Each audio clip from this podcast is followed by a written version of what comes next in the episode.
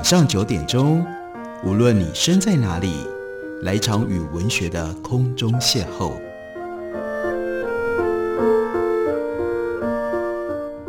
杨照谈书，邀您一同遨游文学世界，认识古今中外的经典之作。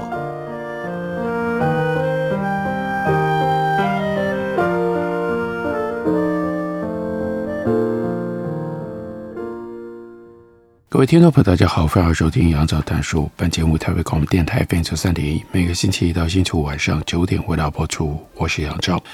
在今天的节目当中，要为大家介绍的，这是一位英国的生物学家，他同时是非常杰出的自然写作的作者。他的名字是 Amy Jane Beer。他所写的这本书由二十章出版，刚刚推出了中文翻译本，中文名的书名叫做《拥抱流水》。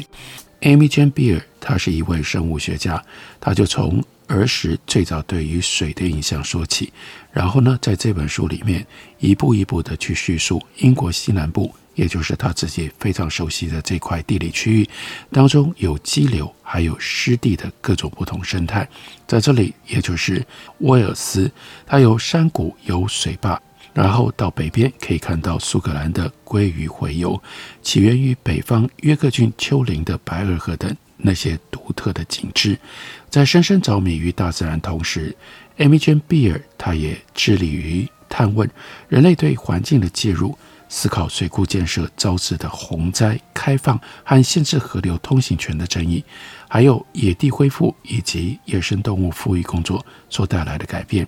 与众不同的是，Amy Jane 她在逐水之旅当中深入寻访作家跟艺术家他们作品里的河流景观，比如说，他就引用了画家米雷所描绘的哈姆雷特在奥菲利亚投水而死的那条河流。另外，柯南道尔的小说当中有巴斯克维尔类犬骇人的吠声，那灵感是来自于河谷的独特声响。Amy Jane 他思索前人记录土地和生命的方式，并且写下了自己的观察。矗立在那里，他属于当下，却同时感觉好像置身在另外一个季节和世纪当中。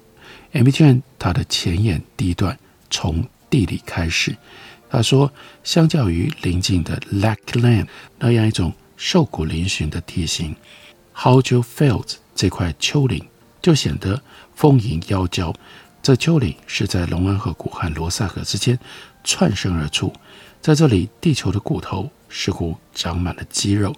尽管沿着顶端的每一个弯道都被吃草动物啃食殆尽，更下方是陡峭的峡谷溪流，潮湿亲密，有那种像腹股沟一般的裂缝，生命在这里相互追逐，流水渗透而河流高涨。他接他接着描述。在一个冷冽湛蓝的早晨，我脚踏沥青路面，走上农场小径，开始往下坡而去。坡度的改变让张力从一组行走肌肉转换到另一组。我几乎是马上就听到了潺潺水声。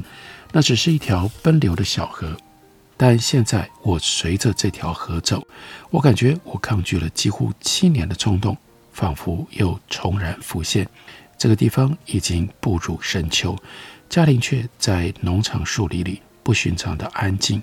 昨晚降下季节第一道锋利的霜，这使得这些鸟静默下来。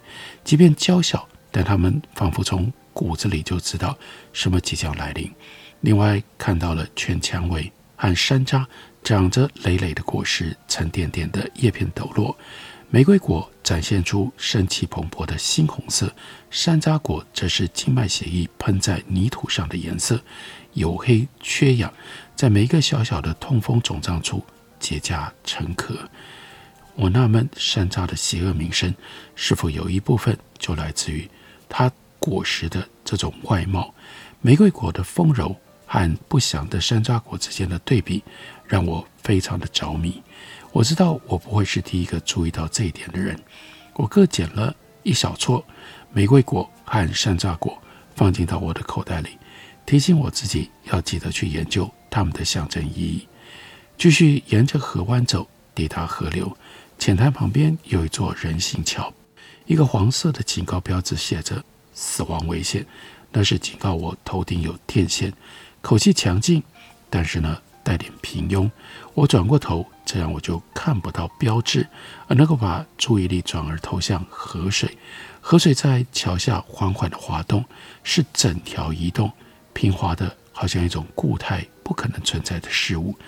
盯着不断流出的水太久，你会害怕地球是不是会这样就枯竭了？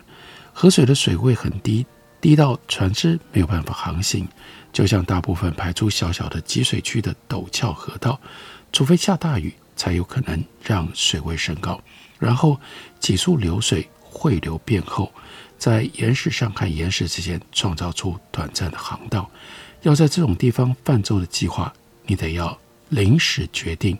大家会基于气象预报而在前一天展开激烈的辩论，但直到集合的时候才能够敲定。朦胧胧一大早，我们将独木舟绑在车顶的行李架上，通常会坐进一间供应油腻腻的三明治和滚烫红茶的路边咖啡馆。接着，我们会同意某一个目的地开车前去，在这里或那里从车子里跳出来，用已知的丈量物桥柱啦，或者是特殊的岩石来测量水位。然而，他说，在我十年来跑遍英格兰北部的河流经验当中，罗塞河让我困惑。它的状况从未适合泛舟，它的姐妹河那是克洛克洛河，看起来好一点。或者我们最后就会往下游到龙河、到肯特河，或者是雷莱文河。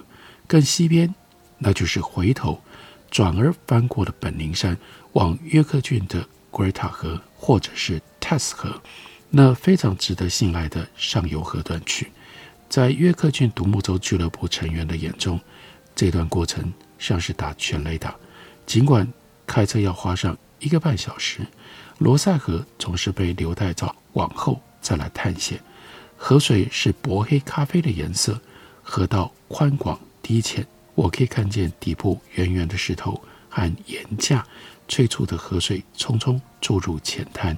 上游有比较大的石头，顶端长满了苔藓。几棵树从树顶横挂而过，没有树叶的年轻橙树，吊着一捆捆的种子，活像肮脏的手帕。这个地方也有刺杨树，包裹在阴暗的栗红色柳絮当中，还有针树、橡树，以及无边无际的全蔷薇和山楂。一道路径从河水升起，左闪右躲，最后变成稍微比杨径宽一点的小路。我不确定这条路是对的。我正从上游接近我的目的地，只是因为我不想走救护车留下印象曾经走的那条路。那个时候，救护车从路边停车场奔驰横越田野，拖着厚重的设备。我现在想要走我的朋友 Kate 走过的路。当时他和一群朋友在一起，他们全都是经验丰富的独木舟玩家。在二零一二年一月一日，经过这条路往下游而去。Kate 只是做自己就非同凡响。她有棕色的眼球和从来不留长的短发，尽管她的刘海有的时候会轻抚过她的眉毛，她会迅速伸手把刘海梳理回到原位。她有一双强壮的大手，她的指甲修整得很整齐，但没有涂上指甲油。Kate 似乎不费任何力气就能够摆出物理治疗师和皮拉迪斯爱好者追求的良好姿势。她穿衣服的品味不俗。我可以想起几乎所有看过她穿的衣服，因为她换来换去就是那几套精选穿搭。她有大方的微笑，瞬间照亮了他的脸。我经过浓密的金雀花灌木丛，有一些开花了，在强烈的阳光下呈现炫目的灿黄。路径另一边的山楂标示了原野的界限，它们已经很有年纪了。光秃秃的山楂看起来凄凉，又饱受风吹。但它们长得缓慢，而且呢小心翼翼，因此结实强壮。许多山楂的树皮已经剥落，裸露出来的木头像漂白过，如森森骨骸。一只知更鸟悠扬的鸣啼，知更鸟总是在高唱。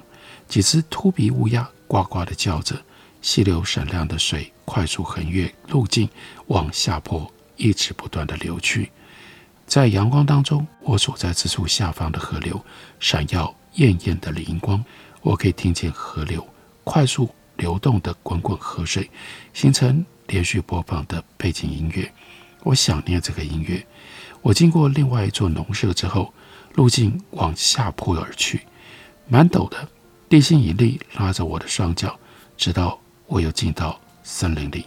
橡树、山毛榉和梧桐仍然布满金色和红褐色的树叶，但空气乒乓响着，充满画眉和鷦鷯的啾啾警觉啼声。河流进入到下面的峡谷，越过这几棵树，我知道这里靠近。那个地点，我能听到的水声一定来自于那个急流，鸟儿不断咕咕的叫喊。这个时候，心里面有一个声音：离开，你为何不就离开呢？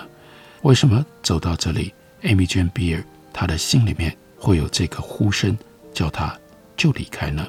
我们休息一会儿，等我回来告诉大家。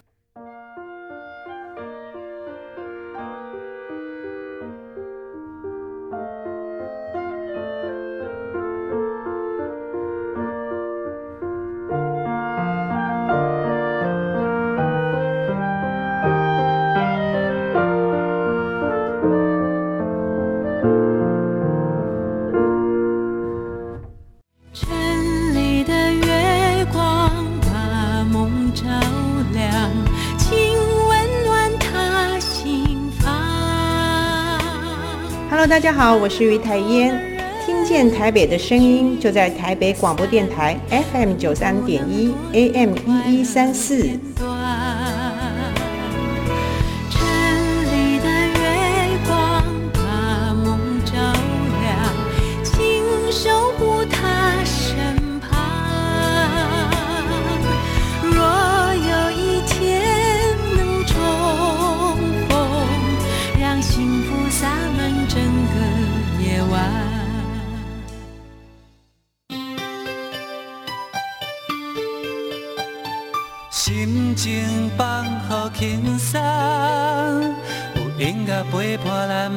一天，用心关怀身边的人，伫咧九三点一零台北广播电台。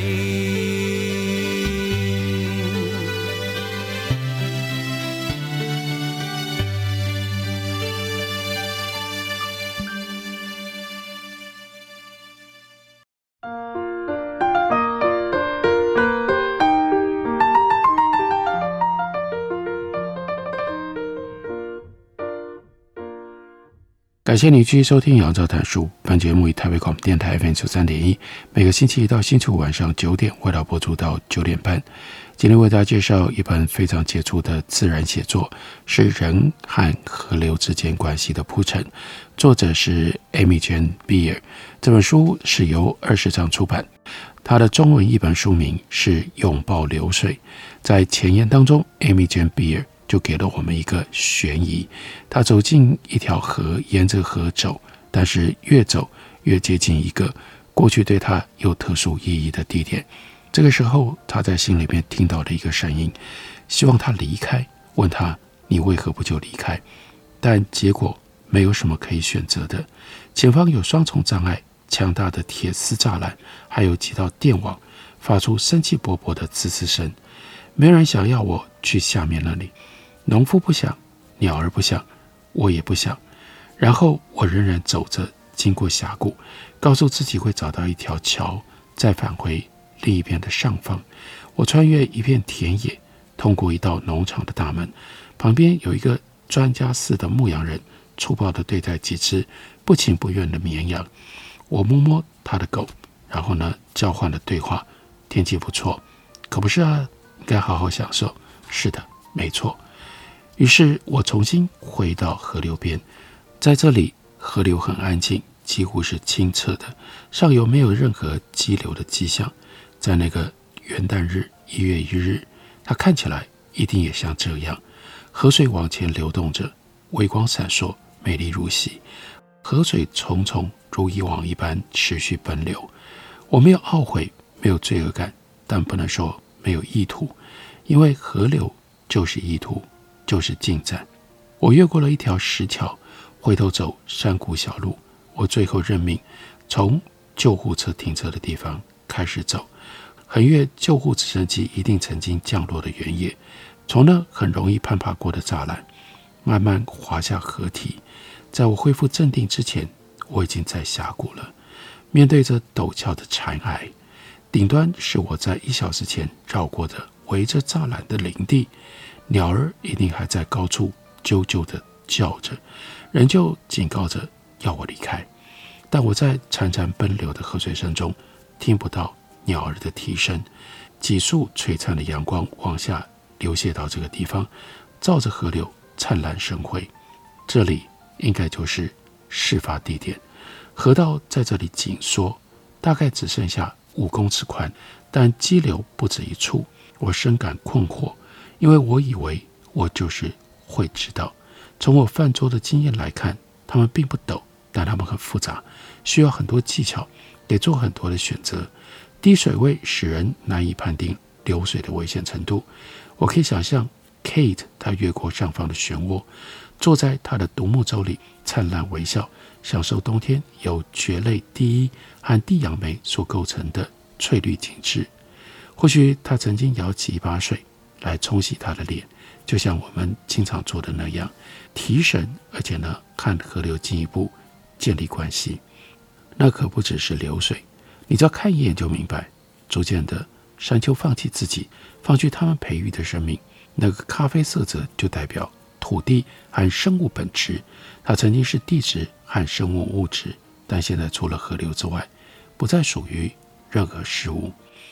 接着，Amy Jane Beer，他就回想和 Kate 之间的关系。Kate 在我丈夫 Roy 和我开始尝试怀孕的时候，宣布喜讯，但最后他女儿 Hannah 和我的儿子 Lockie，他们两个人诞生之间还是隔了两年。我常在怀孕初期寻求他的建议，他总是有问必答。第一个建议是拥抱混乱，那对我们助益良多，可以运用到生活上的所有层面，不仅只是照顾小孩当下年大大又混乱的困境。第二个曾经是，现在也仍然是比较困难的部分。Kate 有一次说，当宝宝诞生的时候，那就是你们分开的时候，所以你得要马上训练自己习惯这种感觉，你得把他放进别人的臂弯里。让他们也爱他，因为虽然我们的孩子感觉起来像我们的一部分，但他们事实上是独立的个体。他们需要我们教会他们这一点。作为母亲的我们要负的责任，就是让自己变成一份累赘。尽管我们自私的心想要相反的东西，所以 Amy j n 就说：“我的确想要相反的东西，我仍旧如此。我想要让 Rocky 留在我伸手可及之处。”让他知道他得到无限的爱，但就像 Hannah、Rocky 也是 Only Child，眼看他们渐渐的长大，像森林的树一般根冠相连，在家庭以外的世界结交朋友。我知道 Kate 会引以为傲。Kate 有一颗如旭日东升一般的心，宽大为怀，怜悯一切，总是会在当下追求他航行全世界所追寻的刺激，而那是竞速。而不是巡航。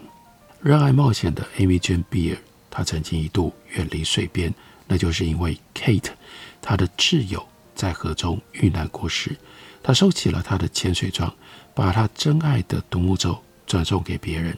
那这本书一开头就是记录，多年之后，他回到事发现场，他沿着河畔行走，看进到那个水底，他有了深切的体会和了悟。我们去看他写的：“我面对峡谷里湍急的水流，眼睛不禁从这个地貌扫到另外那个地貌，试图理解，想象会以什么事，想象会是什么事，以什么方法出错？哪个石头，哪个水流交汇之处？这个还是那个？我在这个低水位中，甚至无法看出最佳路径可能是什么。每样东西都轻易地潺潺流过。”白色泡沫和浪花的小漩涡在表面形成美丽的图样。仿佛有一只看不见的手在搅动水流。现在我人在现场了，却不知真的该做什么。我没有带鲜花来，我似乎连该说什么都没有准备好。但我的口袋里有两把莓果，猩红的蔷薇果和血红的山楂。我在手里掂了掂这莓果的重量，然后将它们抛进到水里。山楂在阳光照射下如此的灿烂，我可以看见它们随着水流上下晃动，直到河道轻轻转弯，将它们带出我的视线之外。我开始挑前往下游的路。那并不容易，河堤太陡峭，树丛繁盛，难以前进。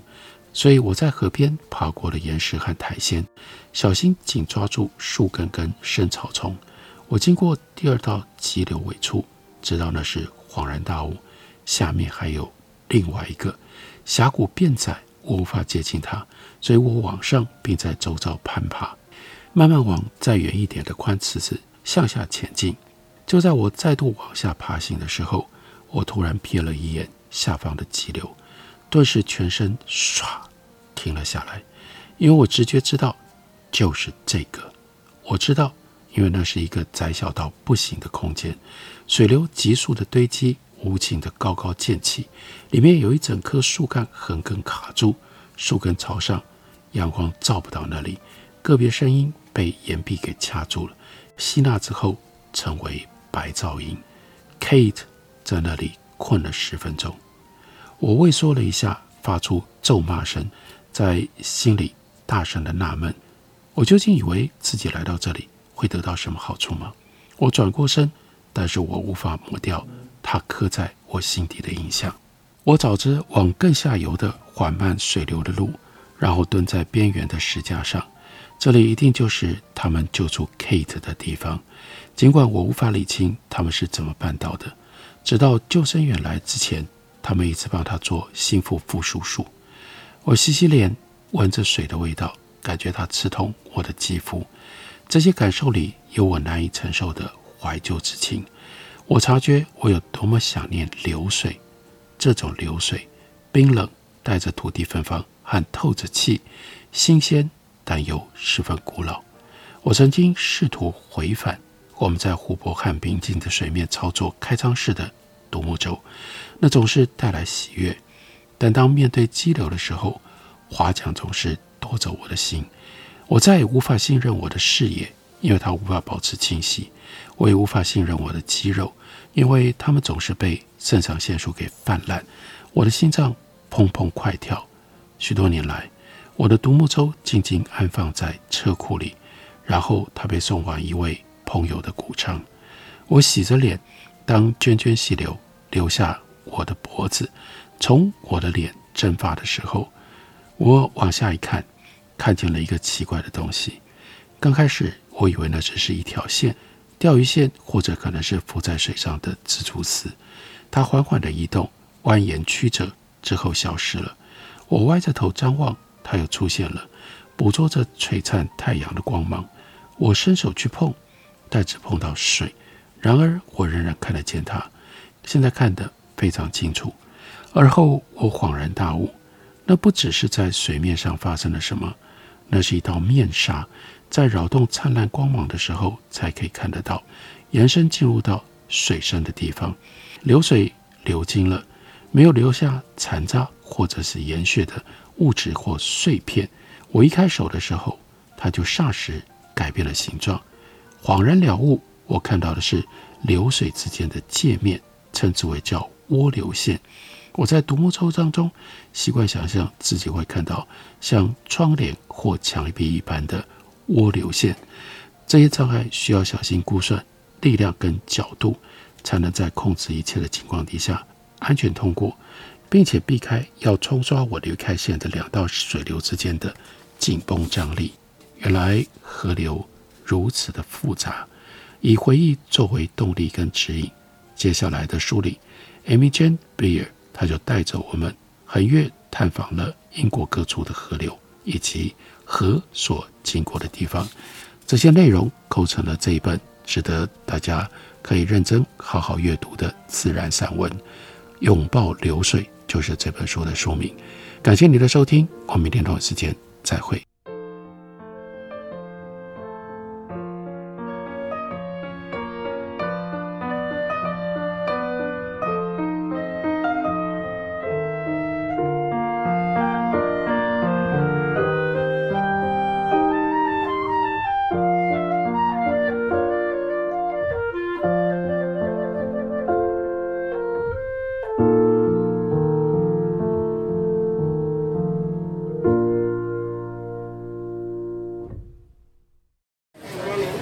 好，欢迎光临，两位吗？两双塑胶筷子，两个塑胶碗。我要一杯大冰拿。先生，你的饮料好喽。一支吸管，一个塑胶杯，一个塑胶杯膜，一个塑胶袋。每年有八百万公吨的塑胶垃圾进入海洋，影响到生态环境与海底生物的生存。不再使用一次性塑胶用品，减速爱地球，从你我做起。